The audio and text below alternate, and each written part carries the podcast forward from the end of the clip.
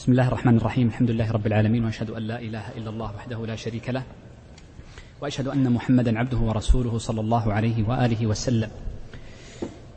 يقول الشيخ رحمه الله تعالى باب الشروط في البيع.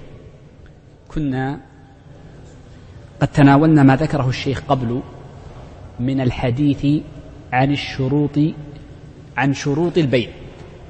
أنهينا الحديث عن شروط البيع. ثم بعد ذلك بدأ المصنف بالحديث عن الشروط في البيع. والفرق بين شروط البيع والشروط في البيع أن شروط البيع هي التي اشترطها الشارع أو فهمها الفقهاء من نصوص الشارع. فيجب أن تتوفر هذه الشروط في كل عقد بلا استثناء. وهو مثلا ما يتعلق بالعاقدين من كونهما جائزي التصرف وفي المعقود عليه بأن يكون معلوما وأن يكون مملوكا إلى غير ذلك من الشروط التي سبق تعدادها إذا الشروط إذا شروط البيع يجب أن تتوفر في كل عقد وهي بوضع الله عز وجل وأمره أو بفهم الفقهاء من أمر الله عز وجل. وعبرنا بفهم الفقهاء لاحتمال أن يكون في بعض شروط البيع اختلاف. فنقول إنها من فهم الفقهاء في ذلك. درسنا اليوم سيتعلق وهو باب اليوم الشروط في البيع. إذا الشروط في البيع هي التي وضعها أحد المتعاقدين. أحد المتعاقدين. فإذا تعاقد أناس فوضعوا شروطا في البيع فهذه تسمى الشروط في البيع. وهذه الشروط في البيع يكون الإلزام بها من قبل العاقدين. من قبل العاقدين. بخلاف شروط البيع فإن الإلزام بها من الله عز وجل. فهي إلزام أحد العاقدين الآخر بسبب العقد بسبب دخوله في هذا العقد. إذا عرفنا الآن الشروط في البيع. الشروط في البيع يسميها بعض الفقهاء بالشروط الجعلية تمييزا عن شروط البيع التي هي بأمر الله عز وجل. سميت بالشروط الجعلية لأن الأصل عدم وجودها لأن الأصل عدم وجودها وإنما جعلها ووضعها المتعاقدون في العقد. طيب عندنا في هذه الشروط قبل أن نبدأ بكلام المصنف سأذكر أمرين أو ثلاثة. سنذكر ما يتعلق بوقت التعاقد ثم سأذكر مسألة مهمة جدا وهي تلخيص الباب. سأحاول أن ألخص الباب ابتداء. وتلخيص هذا الباب يفيدنا في شرحه بعد ذلك. لأن الفروع التي ذكرها المصنف في هذا الباب بعضها فيها تقديم وبعضها فيها تأخير. فإذا عرفنا تلخيصه من حيث الضابط الكلي استطعنا أن نفهم الباب بسهولة بأمر الله عز وجل. إذا نقول هذه الشروط الجعلية الشروط في البيع هي التي يضعها أحد العاقدين ويوافق عليها صاحبه الآخر يوافقه عليها. هذه العقود هذه الشروط يقول لا بد فيها من شرطين لا بد فيها من شرطين. الشرط الأول لكي تقبل هذه الشروط لا بد من وجود شرطين فيها. الشرط الأول لا بد من النص عليها لا بد أن تذكر. لا بد أن تذكر. فلست ملزما بشرط لم يقله المتعاقد الذي أمامك. لست ملزما به. فحينما يتعاقد اثنان ثم بعد بعد ذلك يأتي أحد المتعاقدين يقول أنا اشترطت كذا ما الذي اشترطته أنا لا أعرف ما الذي اشترطته إذا لا بد من النص عليها. لا بد من النص عليها. الأمر الثاني أن هذا الذكر والنص للشرط لا بد أن يكون مقارنا. لا بد أن يكون مقارنا للتعاقد. لا بد أن يكون مقارنا للتعاقد. إذا الأصل أن الشرط إذا كان قبل التعاقد لا عبرة به بل لا بد أن يكون وقت التعاقد. وكذلك إذا كان بعد العقد العبرة بوقت التعاقد. لكن نقول يستثنى من الشرطين من هذين الأمرين أمور. الأمر الأول أن الفقهاء يقولون إن ما عرف عرفا يكون حكمه كالمشروط شرطا. فلو أن الناس تعارفوا على أمر معين يكون حكم حكم مشروط. مثل أن الأصل أن الشخص إذا اشترى شيئا هو الذي يحمله أنا الذي أحمله أنا أيها المشتري. ولكن حينما يكون عرف أهل صنعة معينة أهل صنعة معينة نقول مثلا أي صنعة نقول بلاط مثلا. لما يكون عرفهم أن من اشترى منهم شيئا بكمية معينة أنهم هم الذين ينقلونه له. فنقول إن هذا المعروف عرفا حكمه كحكم المشروط وإن لم يكن قد نص عليه. واضح الاستثناء الأول؟ إذا يستثنى من شرط النص على الشرط ماذا؟ المعروف عرفا بأن يكون معروف عند الجميع وعند الكل هذا الشرط. ليس عند بعض دون بعض وإنما أهل السوق كلهم يتعارفون على هذا الشرط فيكون ملزما. هذا واحد. الاستثناء الثاني من الأمر الثاني الذي قبل قليل قلناه وهو أن الفقهاء يقولون نحن قلنا أن الشرط لابد أن يكون مقارنا للعقد. لكن قالوا لو كان الشرط بعد التعاقد أن الشرط لو كان بعد التعاقد لكنه في وقت خيار المجلس بعد التعاقد لكنه في وقت الخيار فإنه يكون كالشرط الموجود في العقد.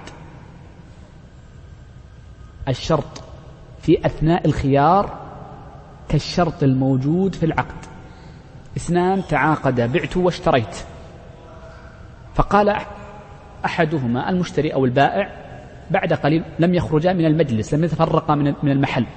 لم يتفرقا. لازم تنقله لي. أو لا بد أن تعبي تجعله بعلبة. أي شرط؟ سنذكر بعد قليل بعض الأمثلة. ما دام أنك لم تخرج من المحل فهذا فترة خيار المجلس. لك الحق أن تشترط. إن لم يقبله إذا تفاسختم العقد. أو لم ينفذه. إذا عندنا يستثنى من الشرط المقارن شيء واحد وهو ماذا؟ ما كان في مجلس العقد. ما كان في مجلس العقد. طبعا بعض أهل العلم وهي الرواية الثانية في المذهب يقول إنما كان سابقا للعقد وقد اتفقوا عليه قبل التعاقد يكون حكمه حكمه كحكم المقارن. لكن مشهور مذهب؟ لا أن السابق لا. إذا عرفنا الآن متى يكون الشرط ملزما بأمرين. أن ينص عليه ويعفى عن العرف ويعفى عن ما تعارف عليه فإنه في حكم المنصوص عليه. والأمر الثاني أن يكون إيش؟ مقارنا في وقت التعاقد. وإنما استثنينا أمرا واحدا وهو الشرط في وقت الخيار. وبعضهم يستثني الشرط الذي يكون قبل الخيار إذا تراضوا عليه. وهذه مسألة أخرى. طيب. إذا عرفنا ما يتعلق بشرط الشروط في البيع أو ما يلزم لكي تكون الشروط في البيع لازمة. طيب. عندنا هنا قبل أن أبدأ بالتلخيص تلخيص الباب في جملتين أو ثلاث أريدك أن تفرق بين أمرين. وكلاهما يسمى شرطا. عندهم شيء اسمه الشرط وعندهم شيء اسمه التعليق. وكلاهما يسمى شرط. التعليق هو الذي إذا انتفى انتفى المعلق عليه. إذا كان كذا فلا بيع. إذا إذا التعليق عند الوجود يكون الوجود أو العدم. عند الوجود يكون الوجود أو العدم. وأما الشرط طبعا هذا التفريق عند الفقهاء ولا هو في اللغة كلاهما يسمى شرطا. وأما الشرط فإنه الوصف الذي يكون في العقد. ولذلك بعضهم يقول إن الشرط إذا كان بلفظ إن فهو تعليق. وإن كان بلفظ على فهو شرط. إن كان الشرط بلفظ إن بعتك إن وافق زيد. فهو تعليق. وإن قال بعتك على أن تنقل هذه البضاعة إلى بيتي فهو شرط. وضح الفرق بين التعليق والشرط. طيب. سأذكر كلمة سأذكر كلمة وسأرجع لها بعد قليل. إن لم تفهمها فسنرجع لها بعد قليل لكن سأذكرها في التعليق ابتداء لكي ننتبه لها بعد قليل. التعليق شوف تعليق البيوع. إما أن يكون تعليق للوجود ويسمى شرطا واقفا وإما تعليقا للانتهاء ويسمى شرطا فاسخا. تعليق الوجود مثل ماذا؟ مثل يقول بعتك إن وافق أبي. بعتك إن وافق أبي. يعني لا يبدأ العقد إلا أن يوافق أبوه. إلا أن يوافق أبوه. يسمى شرط واقف تعليق واقف. يعني العقد لا يبدأ حتى يوافق أبوه. الشرط الفاسخ يقول بعتك لكن إن لم يرضى أبي انفسخ العقد. قد لا يرضى أبوه إلا بعد شهر شهرين فينفسخ بعد شهرين. ولكن خلال هذه الشهرين يكون في ملك المشتري. إذا عرفنا الفرق بين الشرط الواقف والشرط الفاسخ. انتبه الفرق بين الاثنين هؤلاء. على المذهب. وسنرجع لها مرتين. أن الشرط الواقف وهو تعليق العقد على شرط. لا يصح معه العقد. لا يصح معه العقد. والشرط الفاسخ يصح. إذا الشرط الواقف عندهم لا يصح. تعليق العقد لا يصح. ولكن تعليق فسخه على شرط يصح. واضح هذه المسألة؟ طيب سنرجع لها الآن بأسلوب آخر. طيب نلخص هذا الباب في ثلاث جمل أو أربع إن شئتم.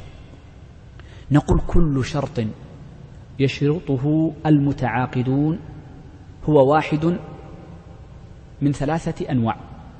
لا بد أن يكون واحدا من ثلاثة أنواع. إما أن نقول إن الشرط صحيح والعقد صحيح فيكون الشرط ملزم. إما أن يكون العقد الشرط صحيح والعقد صحيح فيكون الشرط ملزم ويترتب على تخلفه ما سأذكره بعد قليل. هذا هذا النوع الأول. النوع الثاني أن نقول إن أن نقول إن الشرط والعقد كلاهما فاسدا بسبب وجود هذا الشرط. النوع الثاني أن يفسد الشرط والعقد معا. النوع الثالث أننا نقول أن يفسد الشرط وحده. ولكن العقد صحيح. أعيدها مرة أخرى. أي شرط يوجد في أي عقد من العقود لا بد أن نحكم بأنه واحد من ثلاثة. أن نقول إن الشرط والعقد كلاهما صحيح أو أن نقول إن الشرط والعقد كلاهما فاسد. يعني هذا الشرط أفسد العقد. وإما أن نقول إن الشرط فاسد وحده ولكن العقد صحيح. ففسد الشرط وحده ولكن العقد بقي صحيحا. ولكن العقد بقي صحيحا. طيب نأخذها واحدة واحدة بإجمال ثم سنأخذ كلام المصنف وننزله على هذه القاعدة. نبدأ بالنوع الأول وهو ماذا؟ هاي شيخي. أن يصح الشرط والعقد معا. نقول إذا الشروط التي يصح فيها العقد والشرط معا هي أربعة أنواع. هي أربعة أشياء أو أربعة أنواع. النوع الأول كل شرط كان من مقتضى العقد. كل شرط كان من مقتضى العقد. يعني أي عقد تعاقدت مع شخص بيع ما هو مقتضاه؟ مقتضاه أنني أملك, البي... أملك السلعة وأنه يجوز لي نقلها ويجوز لي استخدامها ويجوز لي بيعها. وأنك تأخذ الثمن. هذا هذا مقتضى العقد. فلو أن شخصا باع لشخص سيارة وقال اشتريت هذه السيارة على أني يجوز لي أن أبيعها مرة ثانية. نقول هذا مقتضى العقد. فالحقيقة أن هذه الشروط التي هي مقتضى العقد وجودها وعدمها سواء لأنك حتى لو لم تذكرها الشرط العقد ينص عليها. واضح؟ يعني في بعض الشروط وجودها وعدمها سواء لأن العقد ينص عليها أو عفوا العقد يقتضيها العقد يقتضي لم ينص عليها العقد يقتضيها. ونصك يعني ما منها أي فائدة. واحد اشترى من شخص آه، طعام قال وأشترط أن آكل أنه يجوز لي أن آكله. يجوز لك أن تأكل ما يحتاج. اشترى من شخص سيارة فاشترط الثام آه، المشتري قال أن تنقدني الثمن الآن. نقول هذا الشرط يجوز. لأن أصلا أنني يجب أن أعطيك الثمن الآن يجب. فوجود هذا الشرط وعدمه سواء. إذا هذا النوع الأول من الشروط التي تصح ويصح معها العقد. النوع الثاني من الشروط التي أو, أو, أو القسم الثاني خلينا نقول القسم الثاني أو النوع الثاني من الشروط التي يصح فيها العقد والشرط معا قالوا الشروط التي تكون من مصلحة العقد. الأولى من مقتضى العقد وهذه من مصلحة العقد. من مصلحته. يعني هناك شروط لحفظ العقد. مثل واحد باع لشخص سلعة فقال أشترط أن تأتيني بكفيل اللي هو سمى الضامن. أن تأتيني بضامن أو بكفيل. من حقك. لكي تحفظ ثمن الثمن مؤجل. فهذا الشرط من مصلحة العقد من مصلحته لحفظ الحقوق. رجل اشترى من شيء آخر بثمن مؤجل. قال أشترط عليك رهنا معينا. أبغى هذا ترهني بيتك ترهني سيارتك. يجوز من حقك لأن من عقود التوثيق لتوثق العقد الرهن الرهن والكفالة التي تسمى ضمانا. إذا من حقك أن تشترط أي شرط لمصلحة العقد لمصلحته لثبات الحق. طيب. إذا النوع الثاني يصح فيه العقد والشرط ما كان من مصلحة العقد. طيب. النوع الثالث أو القسم الثالث أن يشترط البائع نعم أن يشترط البائع نفعا في السلعة. أن يشترط البائع نفعا في السلعة. واحد اشترى من شخص بيته. فقال صاحب البيت خلاص بعتك البيت لكن سوف أسكن لن أسلمك إياه إلا بعد شهر. أنا ساكن في شهر. أليس هذا نفع؟ أنا البائع سأنتفع من بيتي شهر ثم أسلمك بعد شهر. نقول يجوز أن تشترط أن يشترط البائع نفعا في البيع الذي باعه. نفع فيه. أريد أن أبقى عندي البيت شهر. خلي السيارة عندي فترة. وهكذا. سنذكر أمثلة بعد قليل. النوع الرابع أن يشترط المشتري. أن يشترط المشتري. نفعا. أو أن يشترط المشتري نفع البائع. شوف يشترط المشتري نفع البائع في المبيع. اشتريت منك سيارة أو اشتريت منك بلاط باعتبار محلات البلاط قريبة منا هنا. اشتريت منك مثلا بلاط وقلت انقله لي. أنت أنت ما اشترطت ما اشترطت نفعا في المبيع لكن أنا اشترطت نفع منك أنت. تنقله لي انقله لي. رقه فوق في الدور الثاني مثلا. تجربه. يعني تفعل أي أي شيء يتعلق بنفع منك. أقول لك مثلا أن مثلا هذا البيت اشتريت منك هذه القطعة من القماش لكن قص لي طرفها. شوف قص أشترط لك أن تقص طرف منها معين. تصلح لي في مقاس الثوب وهكذا. إذا تشترط نفعا معينا من أعمال البائع فيقولون يجوز. سنذكر الدليل فيها بعد قليل. وضحت أنواع الشروط الجائزة. كم؟ أربعة. صدها بسرعة. مقتضى ما كان من مقتضى البيع ما كان من مصلحة البيع ما كان اشتراطا من البائع يشترط منفعة في المبيع. النوع الرابع أن يشترط المشتري نفع البائع نفع البائع في المبيع. طيب. النوع الثاني من الشروط وهي التي تفسد ويفسد الشرط ويفسد البيع معها. وضابطها عموما كل ما نهى الله عز وجل عنه. لأن عندنا قاعدة قلت لكم وهي مطبقة عموما أن كل نهي يقتضي الفساد. فكل شرط نهى الله عز وجل عنه وجاء الشرع بالنهي عنه. فإننا نقول إن العقد يقتضي الفساد. ما هي هذه الشروط التي تفسد العقد؟ قالوا هي ثلاثة. هي ثلاثة أشياء.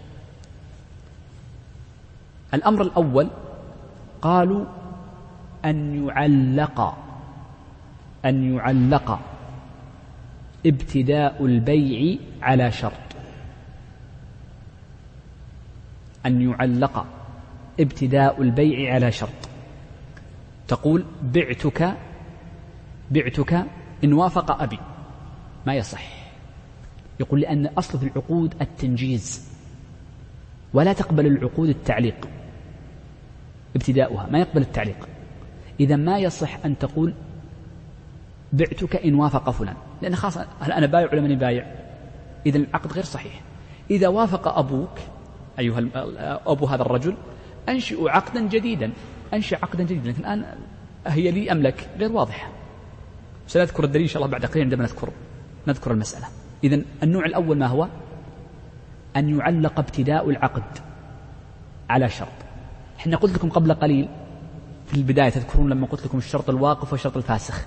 لكن لو كان العكس علق فسخ البيع على شرط. نقول يصح سيأتي الدليل عليه من حديث عمر وغيره. الشرط الفاسخ يصح لكن الشرط الواقف ما يصح. عرفنا المثال؟ واضح. بعتك إن وافق أبي ما يصح. بعتك لكن إن لم يرضى أبي فالعقد منفسخ ينفسخ العقد نقول يصح ينفسخ. طيب إذا عرفنا الشرط الأول. النوع الثاني من الشروط النوع الثاني من الشروط التي تبطل ويبطل العقد معها. نقول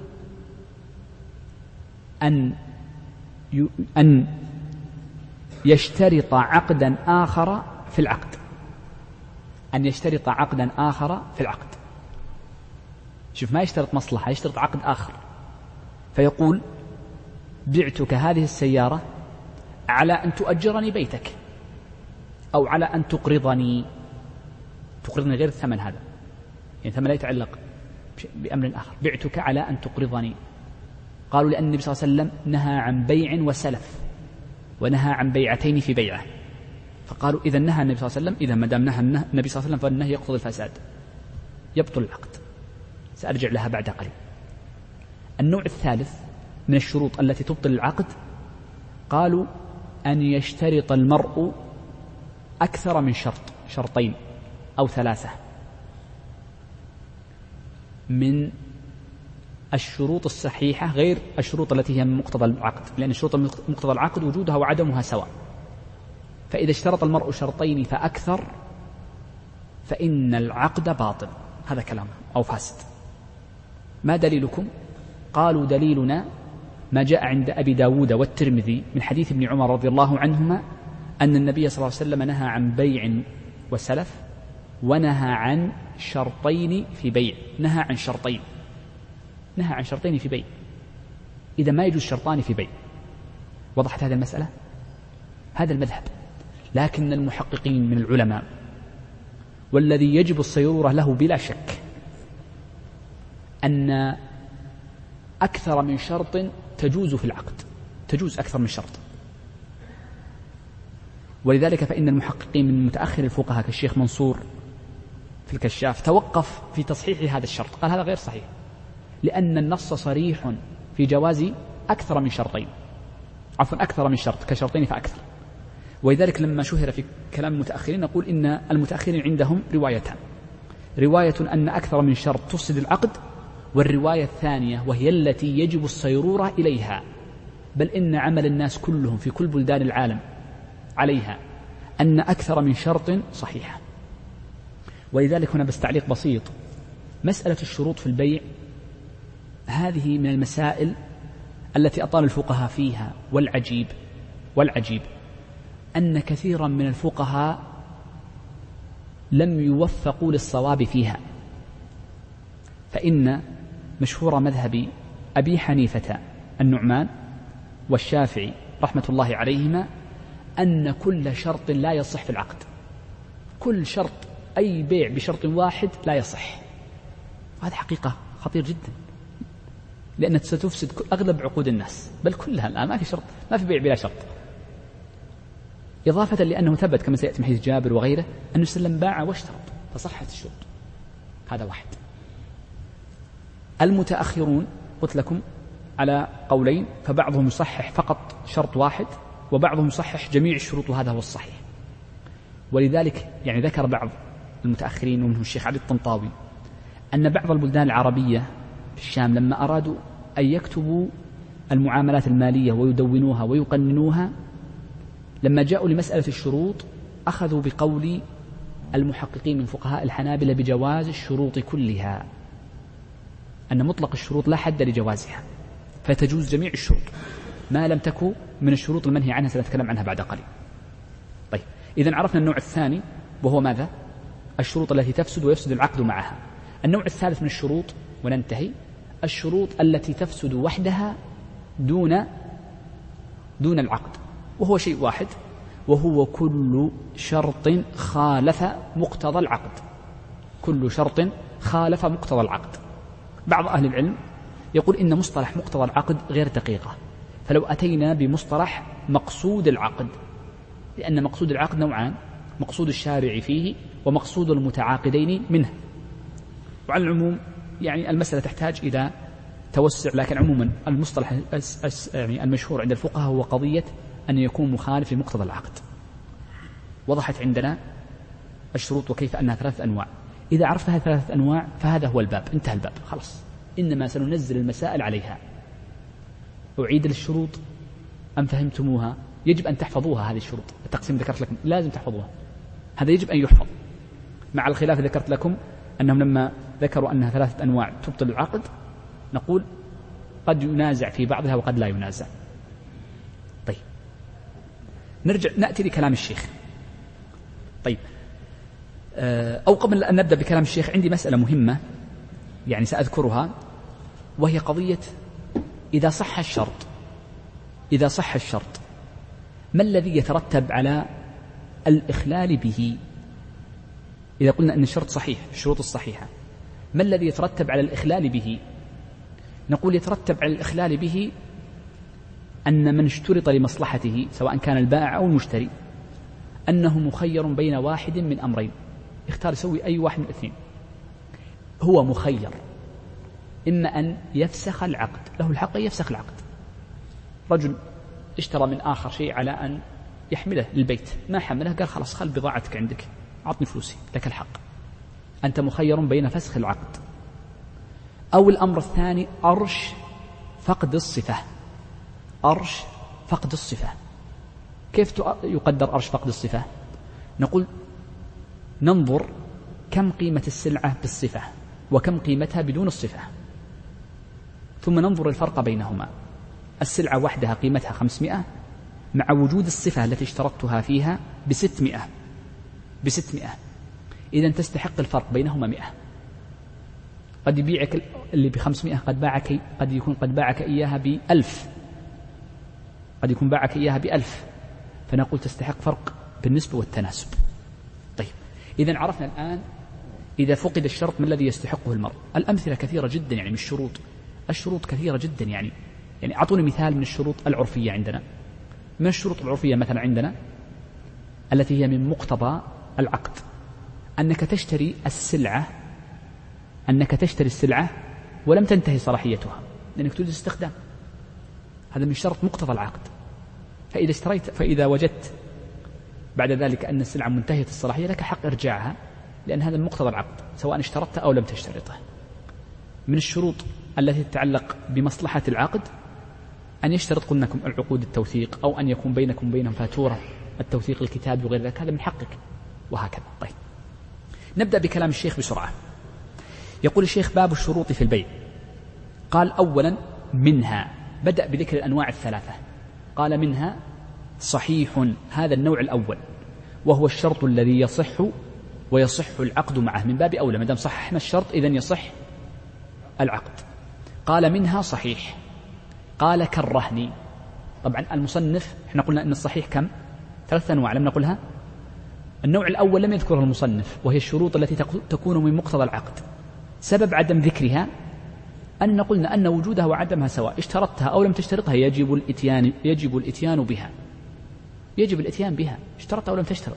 يجب الإتيان بها. أن تكون العين سليمة وهكذا. لكن بدأ بالنوع الثاني قال كالرهن. كالرهن. مثال الرهن أو, أو, أو ضابط الرهن ما قلنا قبل قليل وهو أن يشترط شيئا من مصلحة العقد. كالرهن.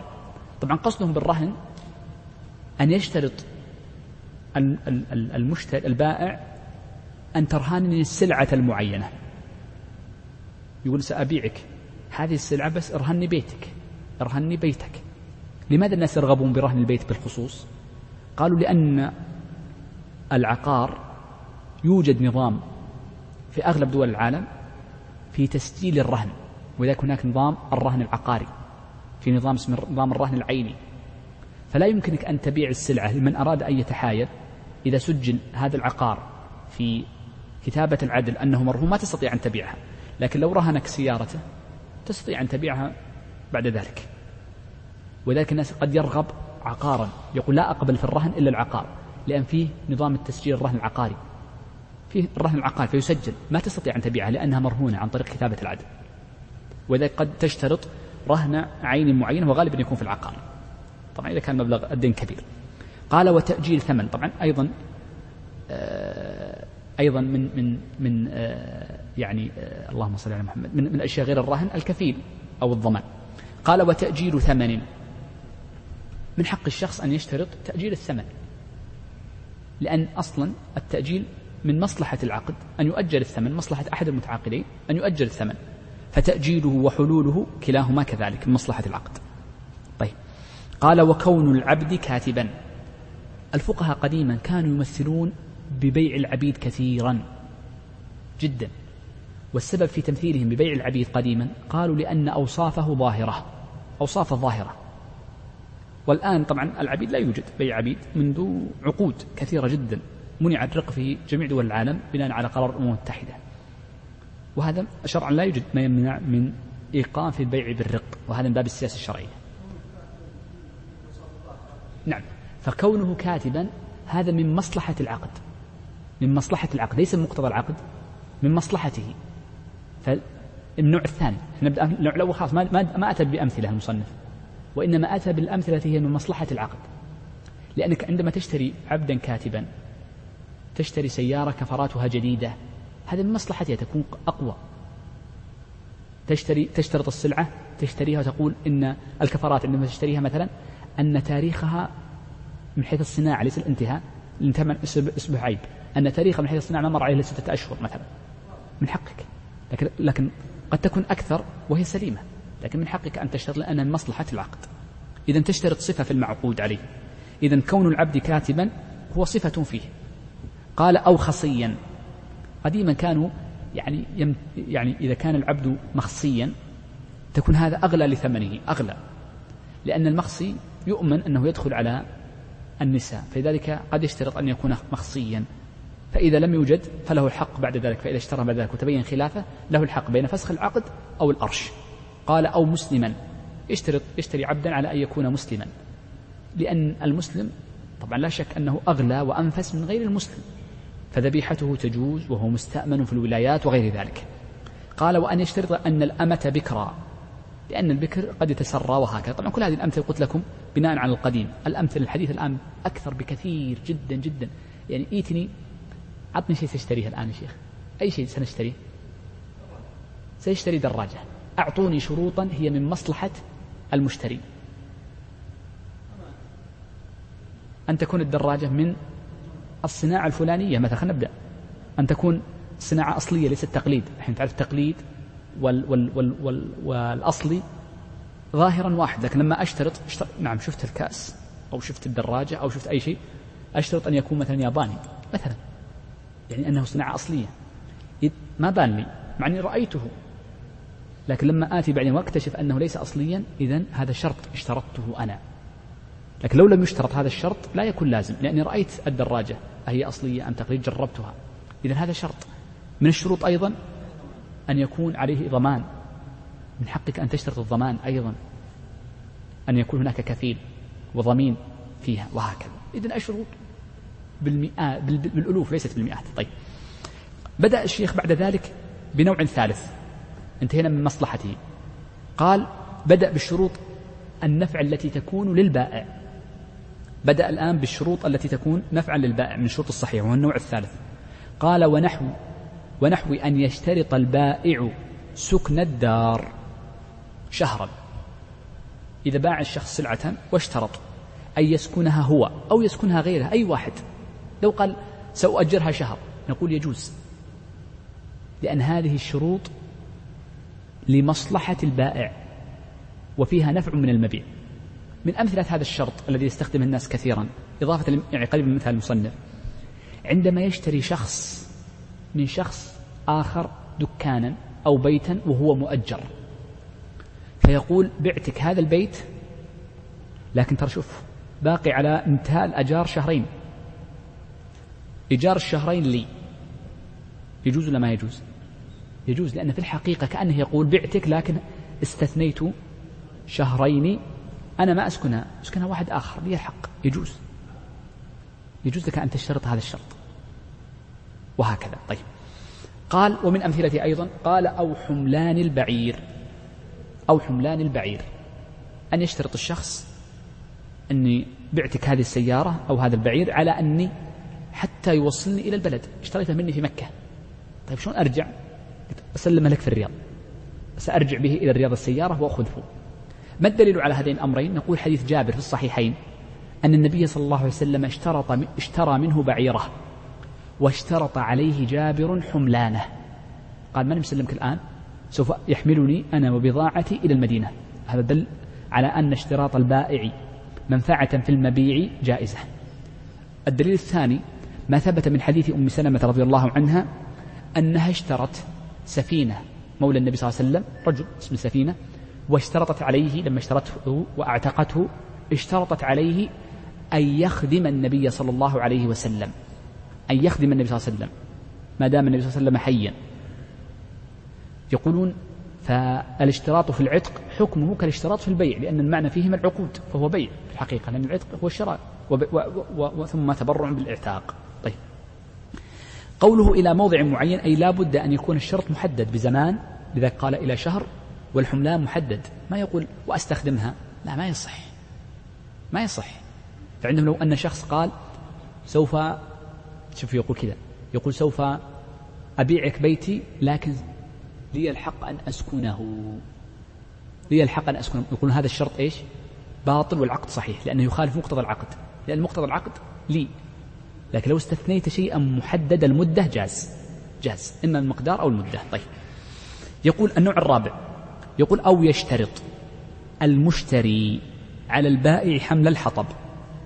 هذا الذي قلناه قبل قليل وهو أن يشترط المشتري نفع البائع نفعا من البائع نفعا من البائع في المبيع. طبعا لازم يتعلق في المبيع.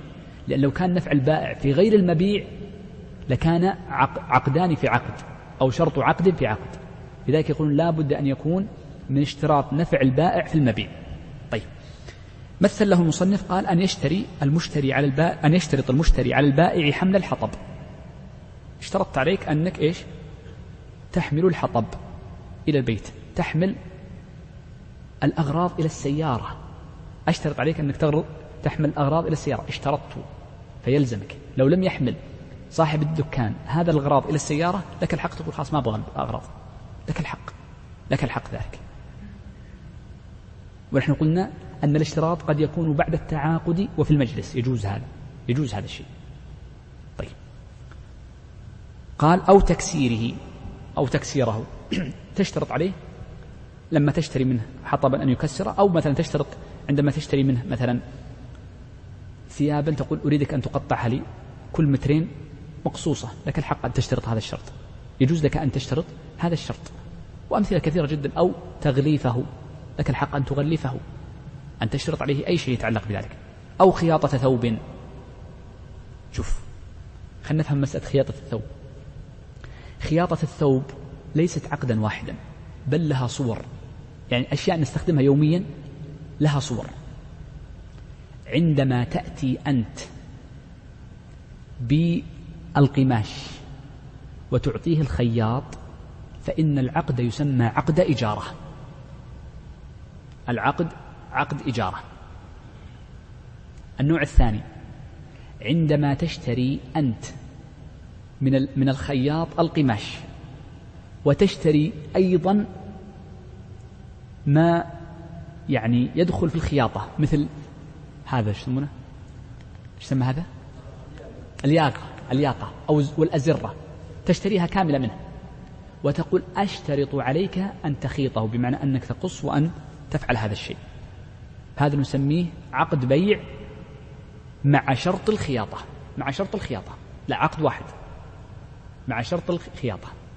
شوف النوع الثالث أن تأتي ولا تشتري ما تشتري الثوب اللي هو القماش. وإنما تقول أريد ثوبا. عطني هذا فصل لي تأخذ قماش قليل كثير.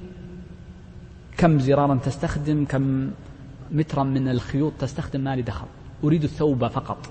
إذا تشتري القميص الذي هو لما أقول الثوب أقصد به الخام تشتري القميص. تشتري القميص. جاهز. هذا العقد يسمى استثناء. شوف. هذا له حكم وهذا له حكم وهذا له حكم. إذا الفقه يحتاج إلى دقة بس أنا أريدكم أنا يهمني أنك تفهم الدقة في التفريق بين بين المسائل. طيب. إذا هنا عندما نقول خياطة الثوب بمعنى أنه يشتري القماشة يعرف مقدار القماش اشتريت منك كم كم العادة الواحد يأخذ؟ يأخذ أربعة أمتار أو ثلاث ثلاث أمتار أظن أو أربعة يختلف الظاهر بالعرض أو بالطول. بالطول بالعرض يا شيخ يختلف؟ يعني خلينا نقول ثلاثة أمتار خلينا نقول ثلاثة أمتار مشوها علي. طيب. عندما أقول للخياط اشتريت منك ثلاثة أمتار وهذه قيمة ال... وهذا هو إيش سميناه؟ الياقة. وهذه الياقة. الياقة تباع غالية ب 10 أو 20 ريال. وهذه الياقة. خذها. وهذه الخيوط. وأشترط عليك الخياطة. فهذا هو الذي يدخل معنا. وأما الطريقة التي نفعلها دائما هذا عقد استصناع. سنذكره إن شاء الله في باب السلام. سم شيخي. لا. الاستصناع إيه. لكن إيه هو يقول لك بثمانين قدر لك فصل لك العقدين. فصل لك العقدين. لكن الاستصناع أنت ما تدري كم سيدخل النجار كم سيأخذ من مسمار والحداد كم سيأخذ من شيء. فالإجارة عقد على العمل والاستصناع عمل مع آه، شيء غير مقدر معقود عليه غير مقدر. غير مقدر. كم مقدار الحديد؟ كم مقدار الخشب كم سيقص؟ قد يوفر هو يستطيع. إذا كان القماش هو منه ما يأخذ ثلاثة أمتار سيأخذ مترين ونص والمترين خليها له. في الاستصناع يجوز. مع المد... لم يشتري منك المادة لم تشتري منه المادة الخام في الاستصناع تشتري منها الناتج. إيه؟ لكن في عقد البيع تشتري المادة الخام تشتري العقد المادة الخام كاملة. فما بقي من المادة الخام يجب أن يرجعها لك. إلا أن تكون تافهة أو تعفي عنها هذا أمر بكم. لكن في الاستصناع أن تشتري النتيجة كاملة. طبعا يترتب على ذلك لو فسد الخياطة. لو أنت طلبت مثلا منه مثلا خلينا نقول شيء في الخياطة أنا ما أدري كيف الثياب أنا ما أبغى أطول عشان ما نطيل في الدرس. يعني مثلا أنت طلبت في الثوب مثلا إيش؟ يكون مثلا مخفي. خلينا يكون مخفي زي ما قال الشيخ. أن يكون مخفي. فعندما شوف فعندما يفسد هذا ما يأتي بالشرط. في عقد الاستصناع يبطل العقد مباشرة لك الحق تقول لا أريده. لكن هنا لك الأرش. لأنك الثوب ملكك. هو أفسده عليك فقط لك الأرش. يختلف العقد هنا عن عقدي هنا. الاستصناع ستأتي في السلم. أي وحدة؟ عقدين منفصلين. هذه عقدين منفصلين بس بشرط عدم الربط بينهما والصحيح أن ربط عقد بعقد يجوز. سنتكلم عنه بعد قليل طيب قال أو تفصيله. الفرق بين الخياطة والتفصيل يقصدون بالتفصيل يعني يعني القص وما يتعلق بالقص. طيب انظر هنا. شوف هذه مشكلة الفقه أنه يذكر مسائل في داخلها. قال وإن جمع بين شرطين بطل البيع. انتقل لموضوع آخر. وهي ماذا؟ الشروط التي تبطل العقد. بدأ بأول نوع منه وهو أن يجمع بين شرطين في العقد.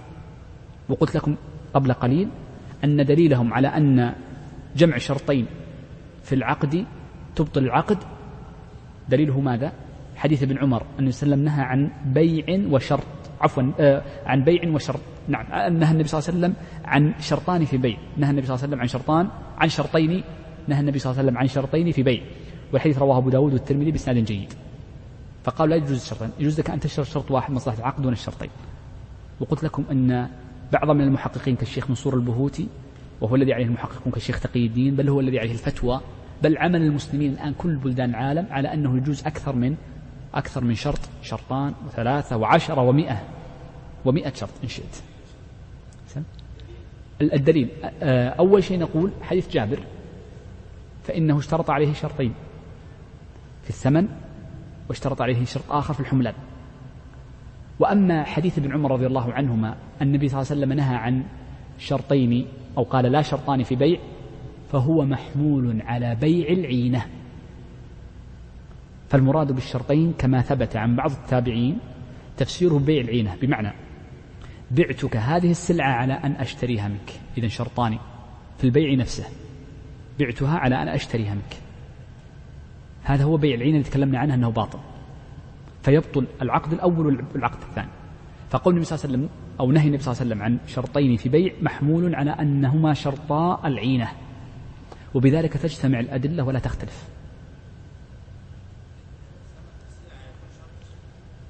نعم التأجيل فيها ثمن آه، شرط. التأجيل فيها أما قلنا قبل قليل التأجيل شرط لمصلحة العقد. لكن التقابض ليس شرطا مصلحة وإنما شرط من مقتضى العقد التقابض. لكن التأجيل اشترط تأجيل الثمن في المدينة تأجيل الثمن للمدينة. جيد؟ واشترط حملانة. طيب. طيب. إذا وقفنا عند أن يجمع بين شرطين بطل العقد. طيب. آه قال ومنها نبدأ الآن انتقل لموضوع آخر. نعم. قال ومنها أي من الشروط إذن هذا النوع الثاني من الشروط التي إيش؟ تفسد العقد وتفسد تفسد وتفسد العقد معها. ذكرنا النوع الأول. قال ومنها فاسد يبطل العقد. ذكر الأول وهو جمع شرطين في العقد. قال وإن جمع شرطين بطل العقد. ذكرنا هذا النوع الأول. النوع الثاني قال كاشتراط أحدهما على الآخر عقدا آخر. انتهينا واحد وهو إيش؟ الجملة السابقة وهي جمع شرطين في العقد. النوع الثاني اشتراط أحدهما على الآخر عقدا آخر. وهذا الذي جاء في حديث ابن عمر رضي الله عنهما عند أيضا أبي داود والترمذي النبي صلى الله عليه وسلم قال لا يحل سلف وبيع. لا يجوز لك أن تجمع بين سلف وبيع. طيب. قال كسلف وقرض. طبعا قوله كسلف المراد بالسلف هنا السلم. السلم. وليس المراد بالسلف في لهجتنا أنها الدين. لا السلف في كلام الفقهاء المراد به عقد السلم. كيف سلف وقرض؟ أتيك وأقول لك أبي منك خمسة كراتين تمر بعد ستة شهور. وخذ الثمن الآن. وخذ الثمن الآن. إذا هذا ما يسمى سلم. هذا سلم. بيع موصوف في الذمة بثمنه مؤجل. معجل. لو قلت قلت لي سوف أعطيك خمسة كراتين بعد شهر بألف ريال مثلا وأقرضني معها ألف ريال. وأقرضني ألف ريال. إذا اشترطت لكي أعطيك السلم أن تقرضني. يقول ما يجوز. ما يجوز. واضح؟ طبعا الفقهاء هذا سلف وقرض. يعني سلم وقرض. السلف والسلام هذا سلف وقرض ما يجوز. نعم. نعم هم يرون أنها بيعتان في بيعة عقدان في عقد. سنتكلم الآن عن المسألة هذه بعد قليل سنفهم كلام المصنف ثم سأذكر لكم التدليل عليها بعد قليل. قال وبيع وإجارة. بيع وإجارة. في عقد واحد. بيع وإجارة وصرف. بعتك على أن تؤجرني. يقول ما يجوز. بعتك على أن تبيعني. ما يجوز. وكذلك صرف. الصرف أصرف مبلغا بآخر نقد ذهب بمال على أن تشتري أو تبيع يقول ما يجوز. إذن عرفنا كلام الفقهاء وهو جمع عقدين بمعنى أن يشترط عقد في عقد. ما دليلهم؟ عرفنا الحديث الأول حديث ابن عمر. ودليلهم الثاني ما نهى عن النبي صلى الله عليه وسلم ما ثبت عن النبي صلى الله عليه وسلم من نهيه عن بيعتين في بيعة. قالوا فمعنى بيعتين في بيعة أي عقدان في عقد. عقدان في عقد. والحقيقة مع قول الفقهاء ذلك إلا أن عمل المسلمين على خلافه. فإن أغلب عقود الناس الآن هي من العقود المركبة. والعقود المركبة صور منها أن يشترط عقد في عقد. تذكرون قبل درسين قلت لكم العقود إما أن يكونان عقدان على عين واحدة أو عقدان معا. ذكرناها في الدرس الماضي. عقدان معا. لكنه ليس مربوط أحدهما على الثاني. هنا عقد مشروط على عقد وهو معنى بيعتين في بيعة. والمذهب أنه لا يصح العقد باطل كل العقدين باطلة. لكن هناك قول آخر وهو اختيار الشيخ تقي الدين أن العقد إذا اشترط فيه عقد آخر فإنه يصح. فإنه يصح. قالوا لأن بيعتان في بيع لأن بيعتين في بيعة محمول على العينة كما ثبت أن الصحابة فهموه. هذا من جهة. وأما السلف والنهي النبي صلى الله عليه وسلم عن السلف والبيع قالوا لأن حقيقة لأن حقيقة السلم إنما هي ثبوته في الدين في الذمة. فإذا تعلق به عقد آخر فإنه يكون من باب بيع الدين بالدين. فهو منفصل ليس لأجل ليس لأجل علة جمع عقدين. في عقد واحد. لكن على العموم على كلام المصنف فإن كل بيعتين في بيعة هو الذي يسمى اشتراط عقد في عقد آخر فلا يجوز. طيب. يقول الشيخ طبعا هنا ذكرنا نرجع للكلام السابق بس بسرعة. ما الذي ذكره المصنف؟ ذكر أولا الشروط الصحيحة وذكر ثلاثة أشياء وزدنا رابعا. أليس كذلك؟ وهو ما كان مقتضى العقد. عرفنا أين هذه الأشياء الثلاثة. ثم ذكر بعد ذلك الشروط التي تكون إيش؟ مفسدة للعقد. ذكر اثنين. ما هما؟ ما هما؟ لا أبغى بال... بال... بالترتيب. الأول أن يجمع بين شرطين. وقلنا أن الشيخ منصور والمحققين خالفوا وهو الذي عليه العمل. الثاني أن يشترط عقدا في عقد وهو الذي يسمى بيعتان في بيعة أو عقدان في عقد. واضح؟ بقي عندنا نوع ثالث وهو تعليق العقد على شرط. هذا سيأتي بعد قليل. أخره المصنف قليلا. بس باقي لنا صورة واحدة. طيب. بدأ الشيخ بالنوع الثالث السهل وهو ما يصح العقد لكن يفسد الشرط وحده. ونحن قلنا إن ضابطه باختصار شديد أنه كل شرط خالف مقتضى العقد وبعضهم يقول مقصود العقد. قال ومن أمثلة ذلك الشروط التي تبطل وحدها ويصح العقد. قال من أمثلة ذلك قبل أن نأتي بالأمثلة خلينا نأتي بالدليل. دليل ذلك حديث بريرة رضي الله عنها حديث عائشة في الصحيح حينما أرادت أن تشتري بريرة رفض أولياؤها أن يبيعوها إلا بشرط. ما هو هذا الشرط؟ اشترطوا أن يكون الولاء لهم لا لمن أعتق وهي عائشة.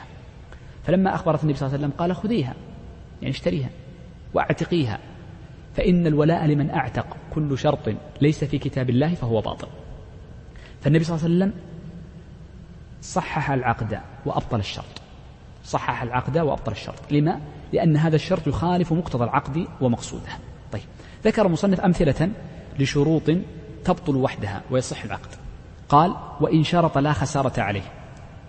إيش معنى لا خسارة؟ قال أبى أشتري منك هذه السلعة وسأبيعها. فإن بعتها بخسارة رجعتها لك. ما يصح. لأنه قد تبيع اليوم قد تبيع بكرة قد تبيع بعد سنة قد تبيع بعد خمسين سنة ما متى تنباع لكن لو قلت لي الخيار أربعة أشهر لك الحق أن تقدر خيارا. سيأتي الخيار إن شاء الله الدرس القادم. إذا هذا الشرط باطل. هذا الشرط باطل. لأن ما متى ستبيع وما هو ضابط الخسارة عندك. إذا هذا الشرط للجهالة فيه فإنه باطل. طيب. الأمر الثاني أو مثال الثاني قال أو متى نفق المبيع وإلا رده. بعض الناس قد يشتري ويقول شوف سأشتريه فإن بيع وإلا أرجعته لك. نقول ما يصح هذا الشرط. ما يصح هذا الشرط. لأنك ما تدري متى ينفق. قد ينفق بعد سنة بعد شهر فلذلك لا يصح. لأنه يخالف مقتضى العقد. مقتضى العقد أنه خاص تم التفرق. طيب. عندنا تعامل كثير جدا في الأسواق وهو يسمونها البيع على التصريف. على التصريف يعني بعت على أني أصرف لك. نقول البيع على التصريف نوعان.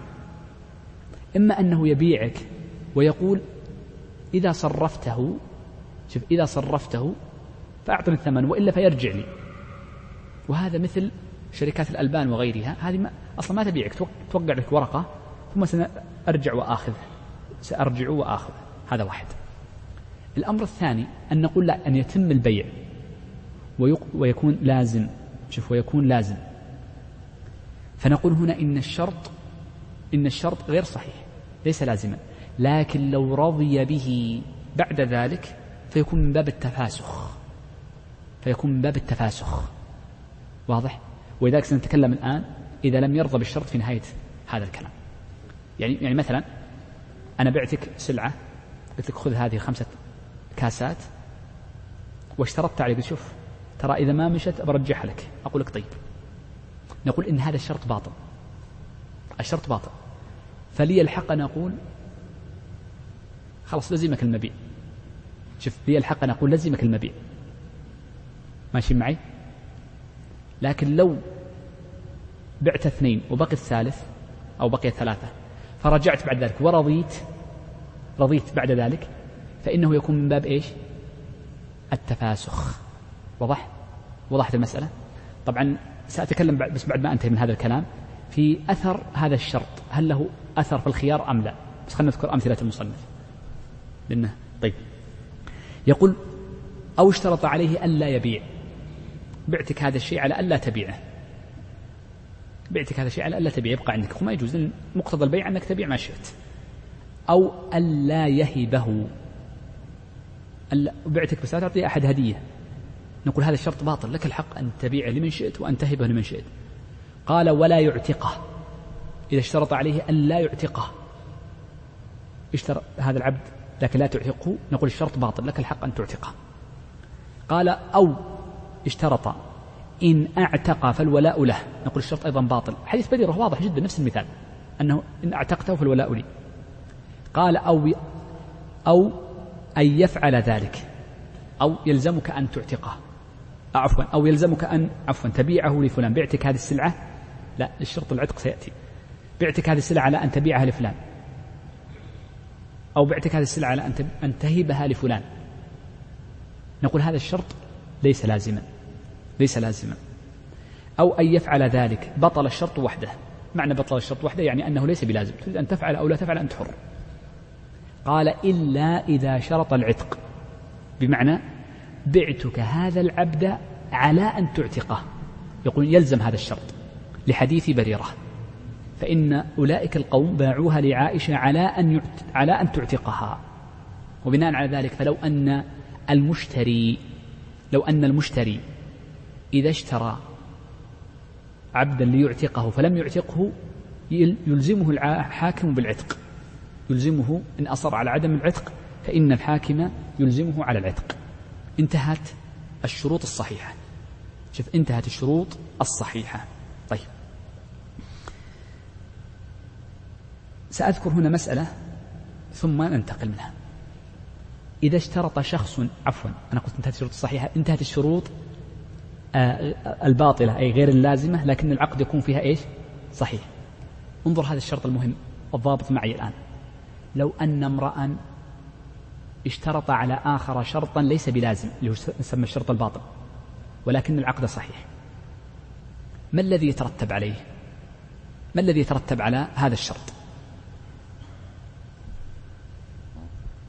ما الذي يترتب؟ أول شيء لا يلزم بس نقول صحيح لا يلزم لكن إضافة لعدم اللزوم من اشترط الشرط لمصلحته له الحق له الحق. بين أن يفسخ العقد شوف له الحق أن يفسخ العقد أو أن يأخذ الأرش. بشرط أن يكون جاهلا على التحقيق. فإن المحققين يقول لابد أن يكون جاهل بالحكم. أنا بعتك السيارة على أنك ما تبيعها لأحد. وأنا ما كنت أدري أن هذا الشرط باطل. لما علمت بعد ذلك أنه باطل لي الحق أقول خلاص رجعها لي لأني بعتها لك بسعر رخيص جدا. أو لي الحق أن أخذ الأرش ما دام أنا أصلا خفضت في السعر عشان هذا الشرط. فلما بطل الشرط لك الحق أن ترجعها. إذا من دخل في شرط غير لازم وهو الشرط الباطل ولكن العقد صحيح فإن له حق الخيار. بين بين فسخ العقد وبين أرش السليم والمعيب أو أرش فقد الصفة نقول إن شئت بس بشرط أن يكون جاهلا بالحكم. لكن لو كان عالما بالحكم فإنه يكون ذريعة للتحايل على الناس للتحايل على الناس. فيفسد العقد وقت ما شاء.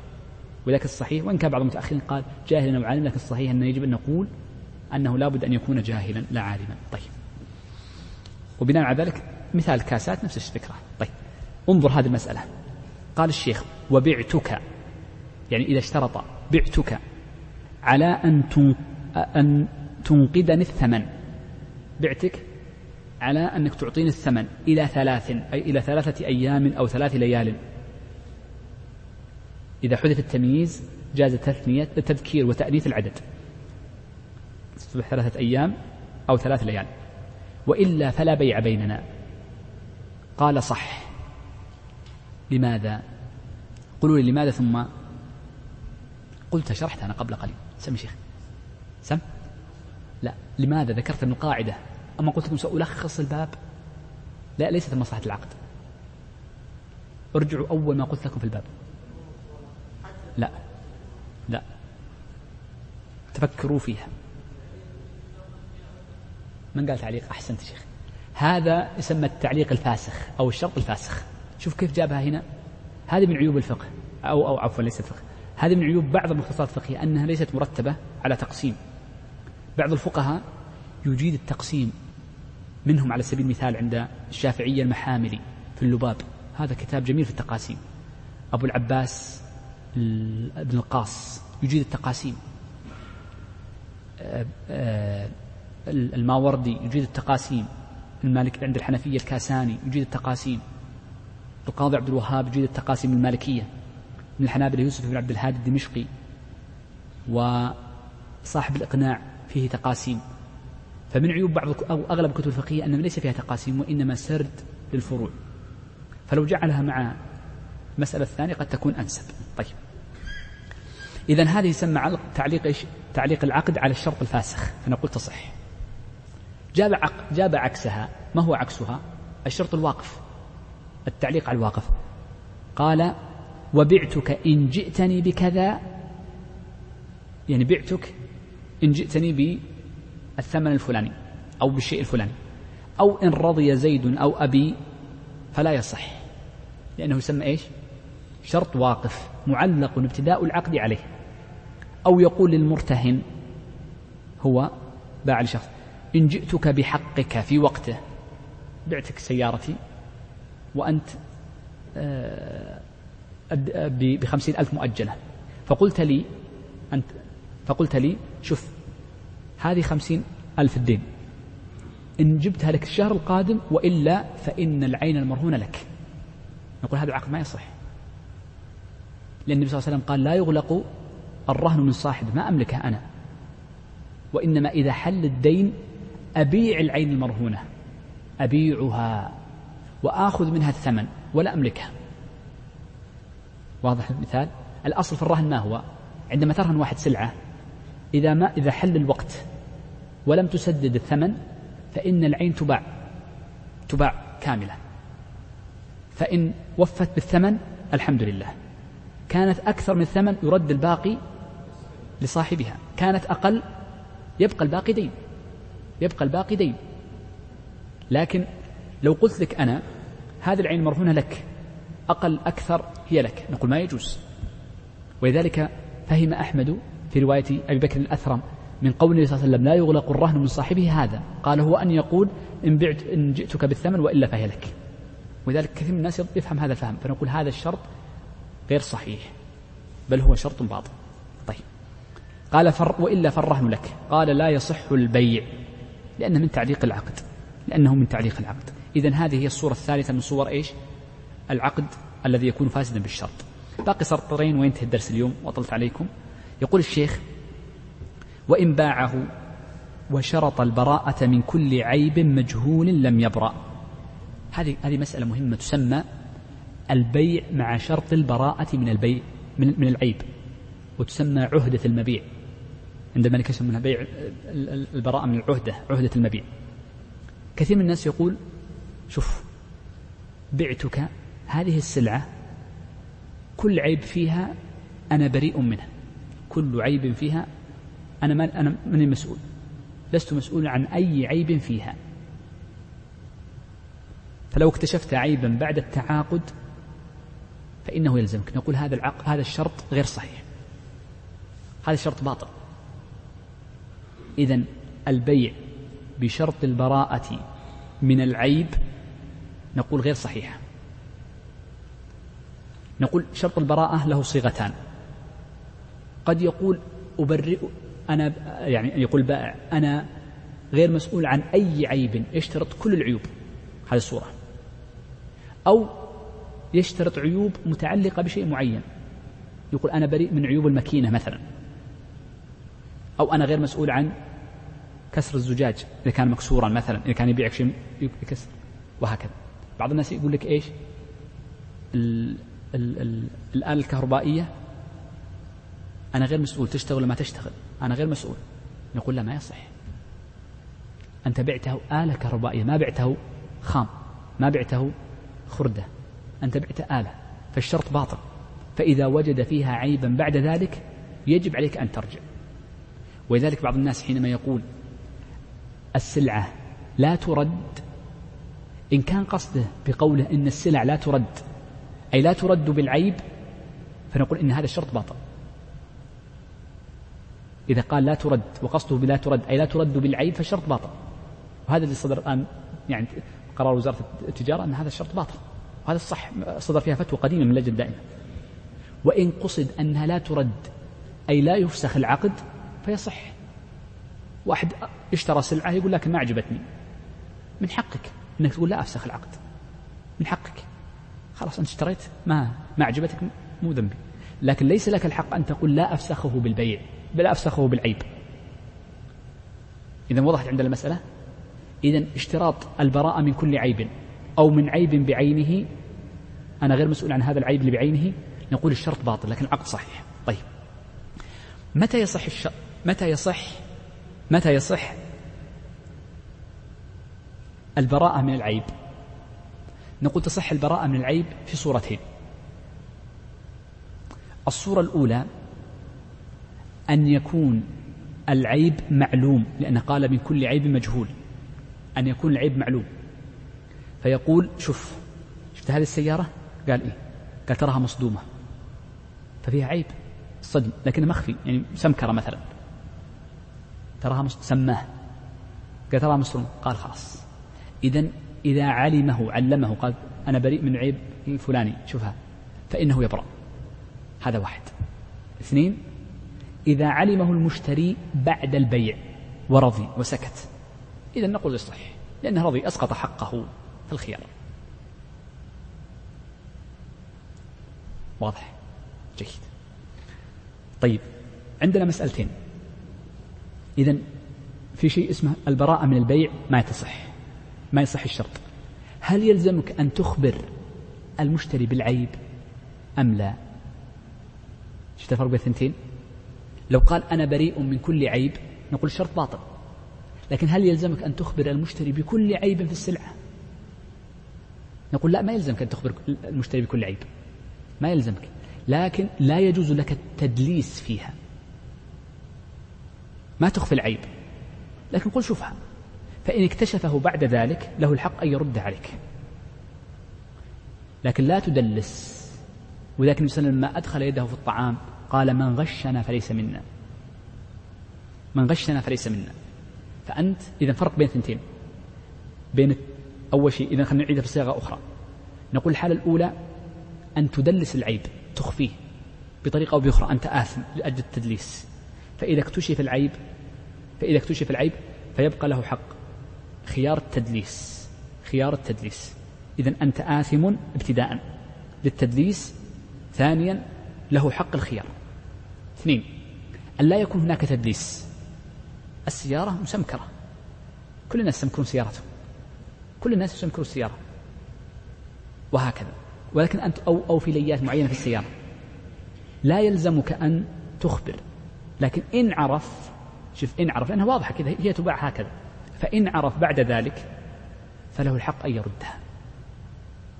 ولو اشترطت أنك بريء. لو قلت أنا بريء نقول حتى لو أنت بريء. يعني إيش معنى بريء؟ يعني بريء من العيب بريء من عهدة المبيع. الشرط باطل فيلزمك.